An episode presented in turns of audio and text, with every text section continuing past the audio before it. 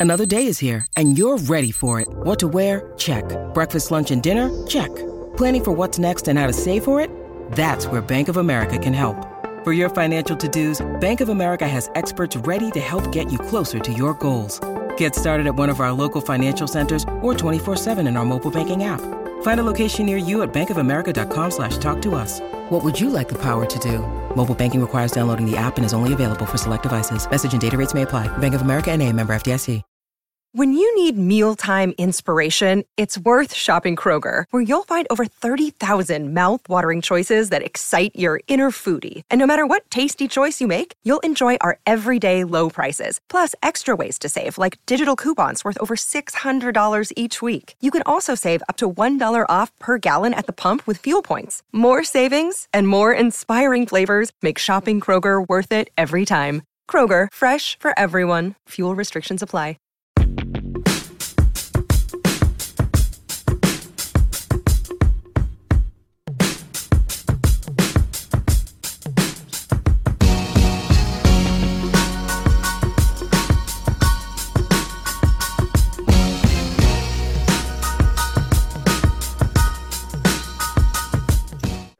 What's up, everybody? Welcome to another episode of Turn on the Jets Live. I'm your host, Steven Zantz, joined by my co host, Steven Russo. We are joined by a very, very special guest, the radio voice of the New York Jets, who also does plenty of work in college football, basketball, and now at the NHL for ESPN, Bob Wischusen. What's up, Bob? How you doing? Good, guys. How are you? Great. How are well. you, Steven? Doing very well, Bob. Super excited to have you on. Thank you so much for joining us. So, I'm going to start off with uh, what I think is kind of a, an easier question. But given uh, COVID and the state of the Jets in 2020, was that season one of the most difficult that you've had to uh, to cover and call for the team? Oh yeah, I mean it's the most difficult we ever had outside of the year where both quarterbacks got hurt, like two minutes into the season. You know, poor Brooks Bollinger got thrown to the wolves. It was uh, it was a hard year. Um, if there was one small blessing, I kept saying this to Marty Lyons as we were doing all the games. We were trapped in Florham Park while the team was on the road, but we weren't on the team plane. We weren't in the locker room after games. And, you know, 14 out of 16 weeks, the locker room was a miserable place to be. And the team playing home, I'm sure, was a miserable place to be. So uh, if there was one small silver lining, I guess that was it. Probably a good year to be away from a team as, as much as possible and still do our jobs. Uh, but yeah, I, I, would never want to repeat that. Yeah. yeah. Us either. De- definitely makes your job tougher. And, you know, as fans, it was tough for us as well. Um, you know, got, kind of transitioning off of that, you know, there's a lot of optimism surrounding the team. So I know, obviously, you know, a lot of people inside the building. I know you just mentioned to us that you haven't been in the building just yet because of COVID, but you're hoping you'll be in there in a couple weeks once camp opens. But based right. on the conversations and Zooms you've had with people on the team and, you know, the front office, what's the pulse of the team? I know it's optimism for the fans. I'm just curious of what you, what you've heard and, you know, different things that have been spoken about to you.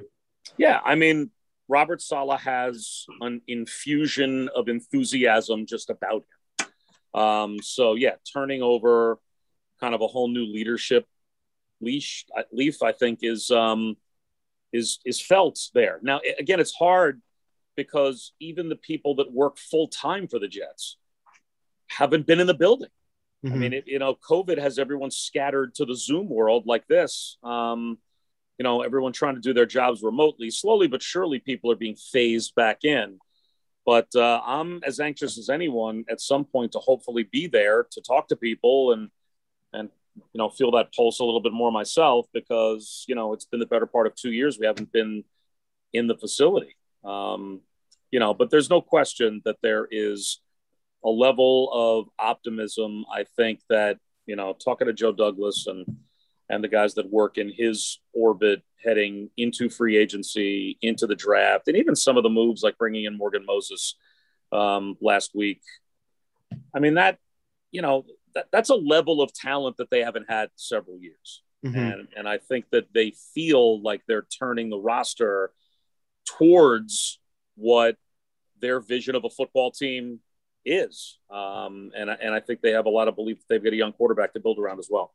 Yeah, that that's great to hear. And, you know, we're really excited about Morgan Moses. I think that that was one of the best signings that people haven't really spoken about in free agency just because it was later. But I, am really excited to have him in the building. Yeah. yeah. I mean, bookend tackles make a big difference. Mm-hmm. Oh, huge. And, you know, you mentioned Joe Douglas, and he kind of had an odd start, right, uh, with the Jets. He came in 2019 when, you know, the work was pretty much already done for the offseason. So, do you, are you getting the feeling that he's really starting to, you know, put his fingerprints on this team? We're going to start seeing the effects of that in this year?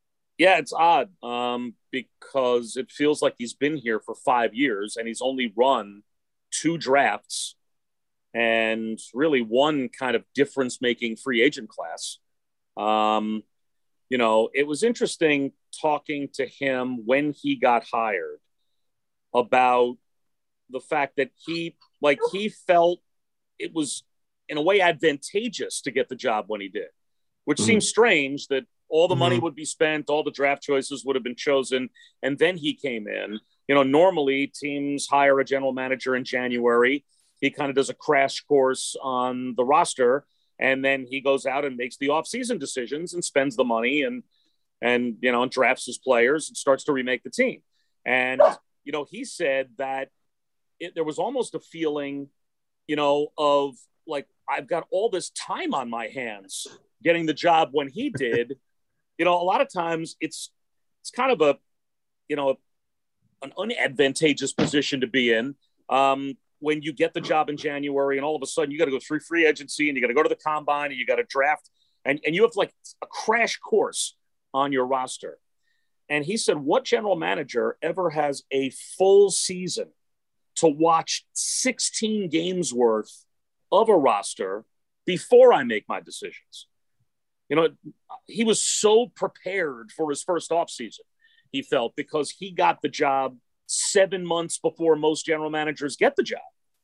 And in an odd way, he looked at that as an advantage rather than people looking at it as a hindrance that you're being handed, you know, a roster where all the decisions have already been made. So I think I think he made the best of, of that situation. Yeah.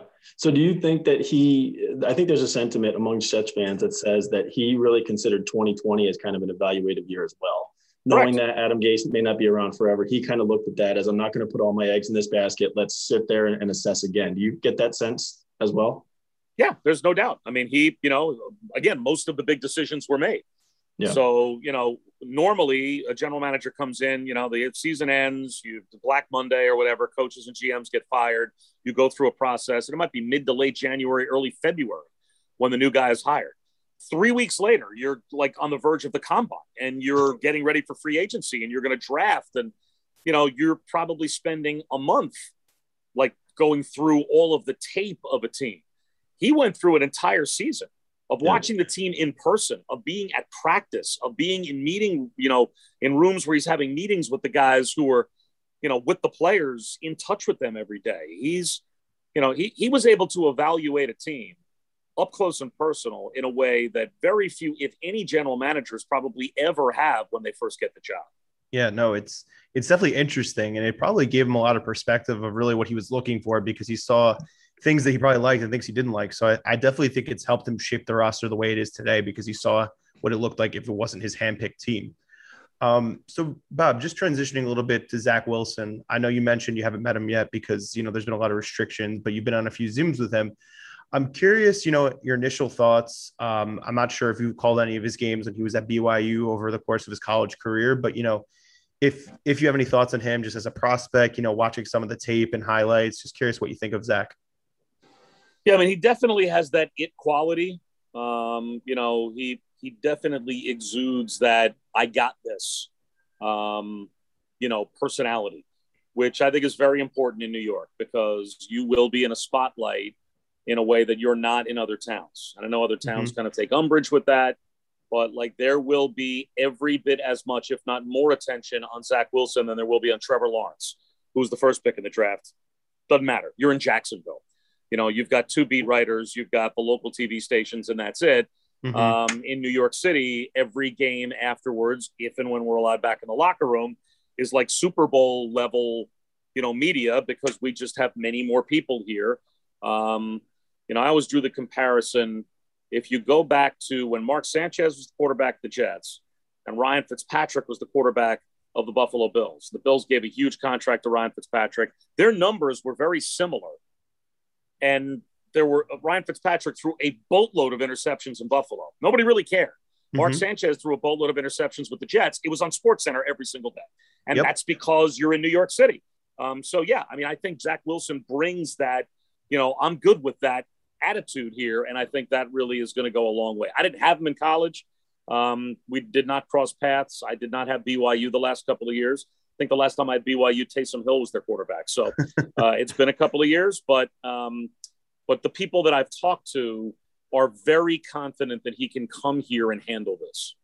That that's awesome, and I I've heard similar things from people, and there's definitely a lot of buzz around him. I think the number one thing you hear from him is his processing and also the arm talent. It just seems like he has like you know that NFL type arm. He may not have like the strongest arm, but he could just make all those dip, crazy throws. Like they use the Mahomes comparisons. I'm gonna throw water on that because I need to see it to believe it. But yeah, I'm I'm really excited to see what he can do, and you know, looking forward to the preseason. Yeah, I agree. Um, I think that you know the number one knock against him was level of competition this year. If you look at BYU, like who they played, I would counter that with who was he throwing to. And I don't think anybody that he threw to is going to get drafted in the top four rounds in the mm-hmm. NFL. I don't know if he's got one skill position guy on his team that's going to play in the NFL. So mm-hmm. that's the job of a scout. The job of a scout, and the job even, you know, when they had when when the Jets had to evaluate Sam Darnold, or if you're the Carolina Panthers and you're sitting there saying, "What will we give up for Sam Darnold?" You're looking at him last year, and you're watching him make throws, and you're saying to yourself, "All right, that throw that sailed three feet over the head of you know, uh, you know, a, a, former lacrosse player, um, would that be caught by you know an, a legit NFL wide receiver?" And that's the prognostication job of a, of a scout. I mean, that's you know when you're watching BYU, you have to be sitting there going, "All right, well, he may have been throwing." You know, in his most high profile game of the season against Coastal Carolina, but at the same time, he's not throwing to NFL receivers. So I have to just look at the tape and say to myself, does that look to me like an NFL throw? And obviously, they saw plenty to say yes. Yeah, totally fair. So um, I think one of the things that came along with the drafting of Wilson is that the Jets finally have something that they haven't had in a while, where they have a GM, head coach, and now a quarterback that are all kind of there's a synergy there. They're in lockstep with each other. But Bob, if I were to ask you of those three, which one should have Jets fans most excited as they go to the future? Who would you say? Is it Douglas, Saleh, or Wilson?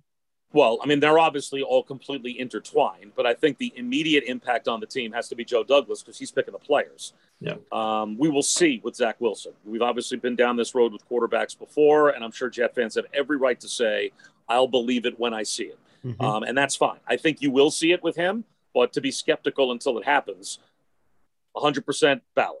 Uh, what I would say is covering college football as much as I have over the last 15, 20 years, and all the times I've sat in tape rooms with the analysts that I've worked with, no matter what their background is, all of them, the minute they turn the tape on, go immediately to an offensive line. And their question when they're breaking down tape and getting ready for a game is can team A block team B? And if team A can't block team B, then team A is dead. And I don't care who their quarterback is, I don't care who the wide receivers are. They're going to have a really hard time if their offensive line stinks. And for the better part of 10 years, the Jets neglected their offensive line. They tried to patch it together. They no. tried to find bargains on the free agent market. They tried to find mid to late round diamonds in the rough. And to me, the most encouraging thing that, you know, we get totally caught up in fantasy football stats and PPR and whether this running back, you know, is going to get this many catches in a game. And, and it's all about skill position numbers. The guys that know football, and I think the guys you want making your decisions for you are guys that still realize this game is about whether or not you can block the other team. Mm-hmm. That you can't do any of that fantasy football stuff if you can't block the other team. And you have a general manager that gets that, a general manager that was an offensive lineman himself, and you can see these first two years, he's been able to put his fingerprint on the team. What has he done? He's completely remade the offensive line and made that a top of the draft priority. And the last time the Jets were any good, mm-hmm. they were living behind an offensive line where their front office made that a top of the draft priority. That's not a coincidence. Um, so yeah, I mean, as much as I'm excited to have a new head coach that really seems like a rally around the leader type, and as much as I'm excited about, I think what the prospect of Zach Wilson is, I'm I'm think I'm most excited about the fact that we have a general manager now. I think that gets it. Mm-hmm. Yeah, no, I was literally going to go back to that point of 2009, 2010. The Jets had the best offensive line in the NFL. It's no accident they were a playoff team and made back to back title games and really were close to going to the Super Bowl when they lost in Pittsburgh, which was the most heartbreaking game I've ever watched. but um, yeah, yeah, no, I totally agree. And I think that, you know, I like where we're headed. I think, and, you know, Joe, Joe, Joe Caporoso was on our show last week. He was saying, we're one more offensive line away to have the conversation. Maybe this line could be as good as those lines at the right guard. I mean, Greg Van Roten could end up playing a lot better, playing with much better players around him, but a little skeptical just based on the results I saw last year, but you never know. I, I know Damien Woody says if the linemen are good around you, it definitely elevates your game. So I'm excited to see what he could do next to Morgan Moses and maybe an improved Connor McGovern. Yeah, and you can't solve every problem mm-hmm. in your first two years. I mean, I, I, think people are now realizing, and having watched the Jets last year, I think Jet fans um, – as much as they hated Adam Gase and as much as they wanted to dump on Sam Darnold. And, mm-hmm. you know, look, everyone takes blame when you have a year like they had, mm-hmm. but this was a massively untalented team. It just was. I mean, I, I, I believe, like most Jet fans, if they drew up a pie chart, would probably blame 70 to 80% of what happened on Adam Gase last year and 20 to 30% on the players. I would flip that. And I think Adam Gase did a bad job, and there's, there's no way around it. But to me, 75% of what happened last season was the fact that this roster still needed a major overhaul and a major talent infusion. And, you know, like they haven't addressed corner at all. They do have a guard spot that still needs to be addressed. They're going to have a very inexperienced backfield, most mm-hmm. likely. And it looks like you're going to have a rookie, maybe a second year player is kind of top of the depth chart running backs most people would have said running back was a big need for them in this past draft. They dra- they drafted running backs, but they're going to be young and they're going to have growing pains as well. They have a brand new quarterback, so you know they're going to be young at some very important places, and they have still several positions that they have not really addressed much at all. Having said all of that, this is going to look like a radically different team, I think, than last year's team. I mean, it is mm-hmm. going to look like a much more talented football team yeah, that's that's all we want, really. We just yep. want to see progress, and I think that's what we're going to say at the end of the season. You know, the team showed a lot of progress, and really be optimistic heading into 2022. So I know uh, Stephen mentioned to us that he wanted to like you know transition to a little bit more nostalgia. So I'm curious of what your favorite moment, you know, calling the Jets has been since 2002. Before you go into yours, I'll tell you mine. I was in college delivering food. It was the 2010 season. It was when they were in Pittsburgh, not the playoff game. It was when they were there on the road and they actually won the game. I'll never forget. I got back in my car and all of a sudden I hear you saying Jason Taylor gets a safety, and that basically sealed the game. The, your enthusiasm just got me so excited because I wasn't able to watch the game because I was working and delivering food. But that was such a cool moment, even though it was from a guy who really isn't a Jet. He's a Dolphin to us, and it was really weird to root for him. But just that that moment, I was like, wow, I can't believe they went to Pittsburgh and won that game. Curious of what your favorite moment to call was. Yeah, I mean, probably the Bart Scott can't wait game. You know, mm-hmm. I mean, no one expected them to go up to New England and win that playoff game. So that was a lot of fun. And even very early on, when Marty and I were together, I mean, we, you know, I remember our first year uh, of doing all of the games together. Uh, they start off the year two and five. They rebound and win the division on the last mm-hmm. Sunday of the season. Um, you know, the, the place felt like it was going to crumble beneath us when uh, when they realized that their game against the Packers, you know, it circulated through the crowd that the Patriots, of all people, had helped the Jets out and beaten the Dolphins in overtime. And now all of a sudden the Jets are playing for a division. Um, and, you know, to call a 41 to nothing home playoff game. I remember walking out of the Meadowlands that day and saying to people, boy, that was a lot of fun. Like, how great was that? 41 to nothing home playoff game. This team's on a roll. I can't wait to do more of those. That was it. That's the only home playoff game we've ever called. This is our 20th season. We called a home playoff game in year one, and they've never played a home playoff game since. So we've had some other fun times on the road, but I would really like to get back to what it would feel like for Jet fans mm-hmm. at the end of a season. The season ticket holders, the most dedicated mm-hmm. fans, the ones that are there every week, to have be sitting in their seats in their stadium for a playoff game mm-hmm. because I'm sure there's probably I don't know. I mean, I'd have to ask the ticket people. I'd be really curious. It'd be a really interesting kind of Elias Sports Bureau question to ask the Jet ticket people. What percentage of the Jet season ticket holder base was at that game? Mm-hmm. what what percentage of the Jet season ticket holder base has never been at a home playoff game? Because Yeah. this will be our 20th year together. We've only been to one. So I have Yeah. to think there's probably a pretty good portion of Jet season ticket holders that have never been at a home playoff game. That's so, sad. it would know it would it. be fun to uh, it would be fun to get back to that because that was a really fun day. The closest thing Yeah. we've seen to that since the game you just mentioned was the last game at the Meadowlands when they beat the Bengals like 38 to nothing. It basically was a playoff game. Yeah, it was That's a the win in their closest thing. game. Yes, The that's closest right. thing. That's, that's it. Yeah. Yep.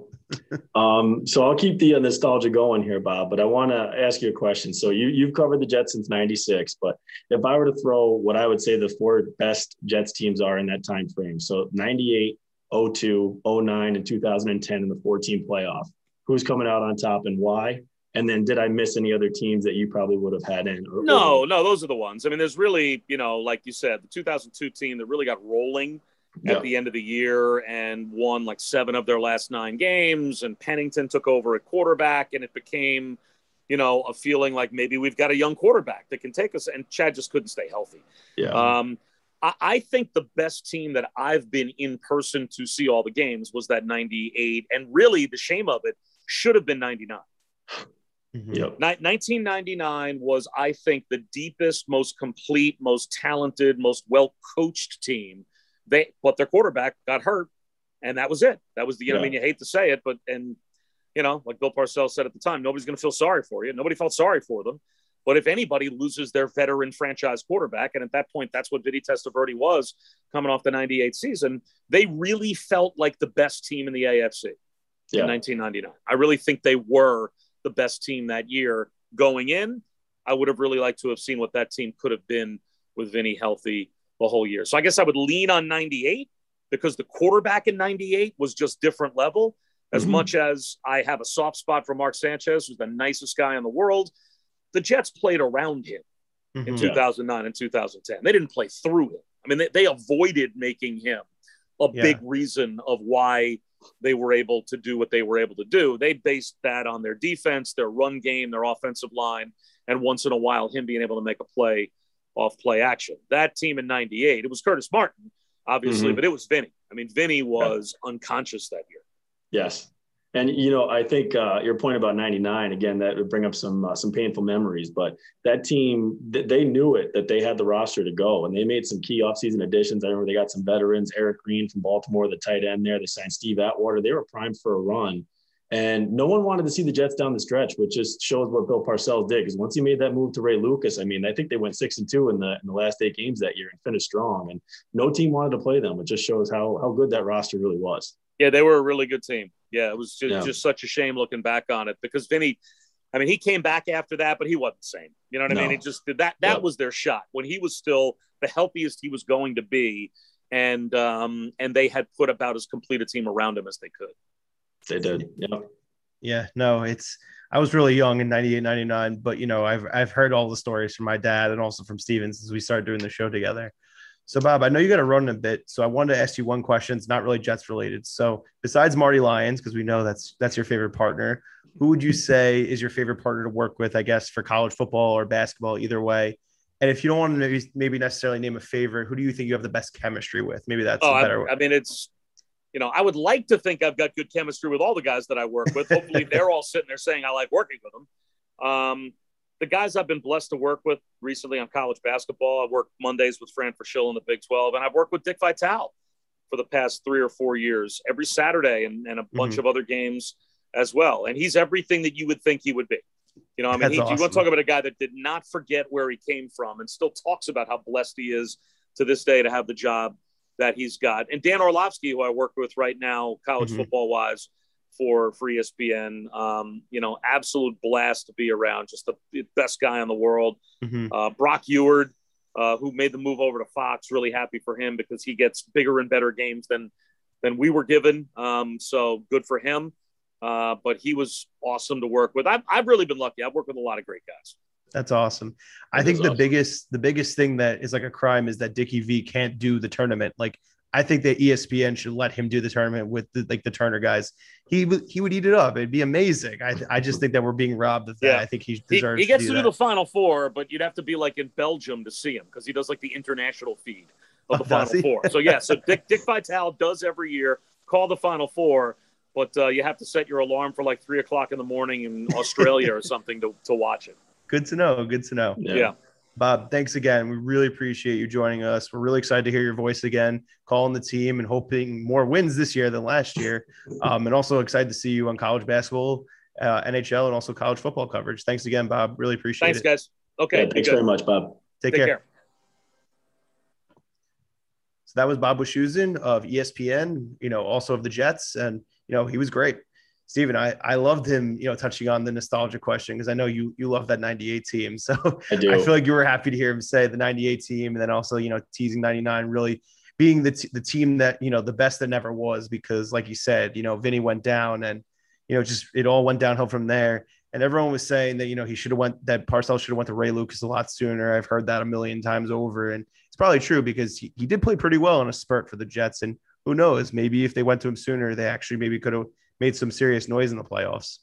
Yeah, I mean, uh, 98 was a fun year, and that team was um, top to bottom. They were just good across the board, and they had such a good coaching staff. I mean, you talk about Bill Parcells being the head coach, Bill Belichick on defense. They had Charlie Weis on offense. I mean, you go through the list of, you know, Romeo Crennel was on that staff. It was insane. Mm-hmm. And then you talk about uh, Chrebet, Keyshawn, you know, outside and, and Dedric Ward in the slot, Curtis Martin. I mean, it was it was really good top to bottom. And, uh, and, and you know, thinking about how we were really built to win in '99, and that was going to be the year.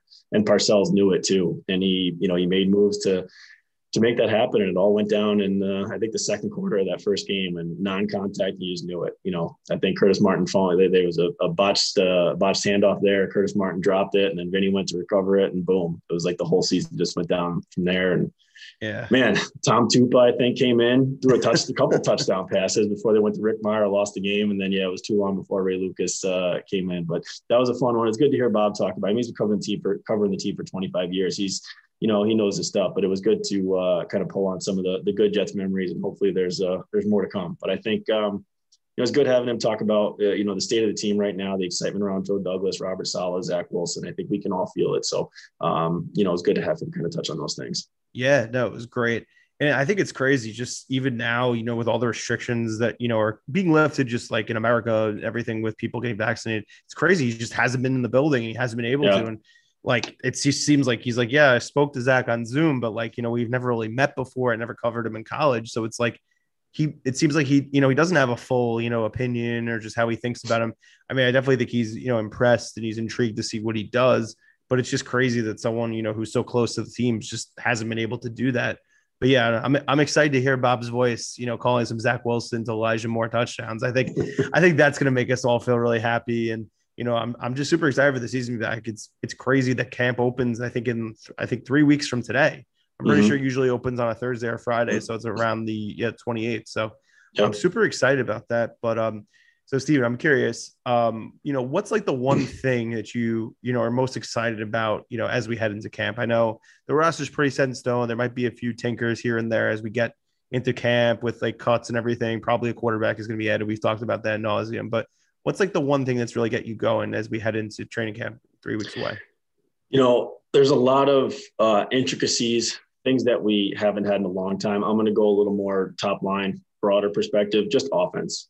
Um, we have a, a, deep wide receiver core, a rebuilt off offensive line, a young new quarterback that I think we're all excited about. Um, you know, running backs that I think we can get behind. I think that's, you know, there's unproven uh, players there, but I think, you know, with this new system, and that's the biggest thing is, is Mike LaFleur's new system. I, I think that's something that all Jets fans are yearning for after, you know, defensive coach upon defensive coach being hired and lackluster offense. And then Adam Gase for two years. Now we have Michael LaFleur that's coming from the Shanahan uh, offense and seeing what he can do and his creativity. And there's going to be some lumps and some growing pains. We got to realize that, you know, it's a first time coach and a first time coordinator, but um, just offense. I'm really excited to see how this team comes out in week one, how they gel together over the course of the season. Um, but really starting to, you know, to see points and, and see the offense maybe outplay the defense a couple of times in training camp as opposed to uh, what we're normally used to. But yeah, uh, I think that that would be my answer, man. But how about you? Yeah, no, I mean, obviously all the new faces, obviously Zach Wilson's super important. But honestly, and I, I feel like you feel similarly about this, but maybe you just didn't touch on it. It's just Saleh. I just I'm mm-hmm. excited to see the quotes. I'm excited to watch some of his press conferences throughout, you know, training camp in the preseason because I know you've said to me you like you could listen to Robert Saleh talk for hours about anything just because yeah. he just has that energy. And Bob even touched on. He's just like he's just that kind of guy that's really gonna galvanize the locker room and get everyone super excited and just want to go to war for him. So yeah, I just think just the whole experience with him being the head coach and just re- reading about it because I know like you know first week of August, second week of August, I'm reading about the Jets pretty much every day. I'm reading on all different mediums, mm-hmm. whether it's the Athletic, Daily News, Post, just seeing all the different things that people are saying about the team and the you know I think with a new coach, there's gonna be a lot going on.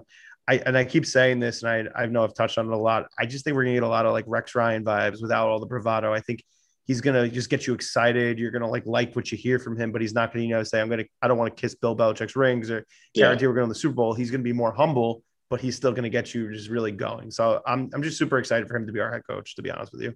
No, I, I, I agree with you, and I think honestly the similarities you can draw to Rex Ryan. I think if you kind of blend Rex Ryan and, and Bill Parcells taking over. That's what it kind of is for me. Mm-hmm. Now, in no way, shape, or form am I saying that Robert Saleh brings the same aura or has the same history as Bill Parcells. You know, mm-hmm. nobody does sure. outside of Bill Belichick. But the situation that they're taking over are eerily similar. I mean, you know, uh, Saleh coming in and taking over for an Adam Gase led team for two seasons that was seven and nine and then two and 14 that's uh, really a mirror image of you know Bill Parcells taking over for Rich Kotite.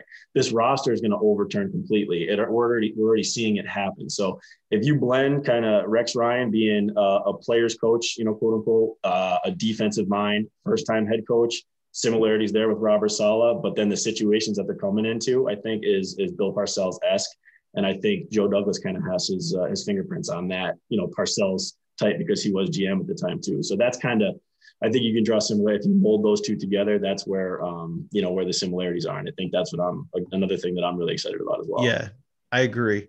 Maybe even throw a little bit of Herm in there because Herm had some personality as well. I know yep. he's had the famous press conference, and you know Herm was definitely one of the better coaches in franchise history. So yeah, Absolutely. I mean, it's just it's just hard not to be excited. I know like we don't expect a lot of wins, but you know, I think that there's just going to be a lot of fun things that we're going to take away from this season. And I'm hoping that it really shapes the future of the franchise. And, you know, five years from now, we look back, you know, this was the beginning of, of, you know, this really strong era of the team. And, you know, mm-hmm. that can really lead to perennial playoff appearances.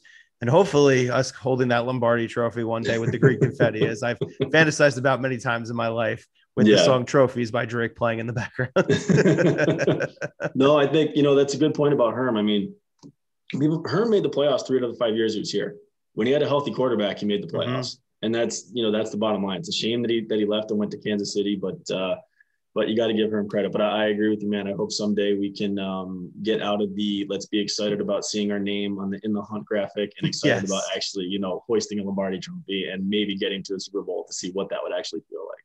I mean, if we get to the Super Bowl, I'm going. I don't care what the cost is. I don't care where the location is. I am going. It's just you just never know when that opportunity could really happen. I. And I know I've heard a lot of people. I know people who are Eagles fans that all went to that Super Bowl that a couple years back, and they're like, obviously, if they didn't win, it wouldn't have been as great. But like just being there in that moment and just seeing it and soaking it all yeah. in, you probably like would almost like pass out of just like just you don't even really know what to do. And like honestly, yeah. I don't know what I would do. It would just be such a cool feeling, and you know hopefully being with family members and friends and just being like just seeing all like this these bad years just you know mm-hmm. piling up and piling up and then it all leads to this moment. It's like yeah. I just i just want to experience that's all that matters all the, for me. all the struggle we've been through is going to be worth it when we when when when not if but when we get to that point.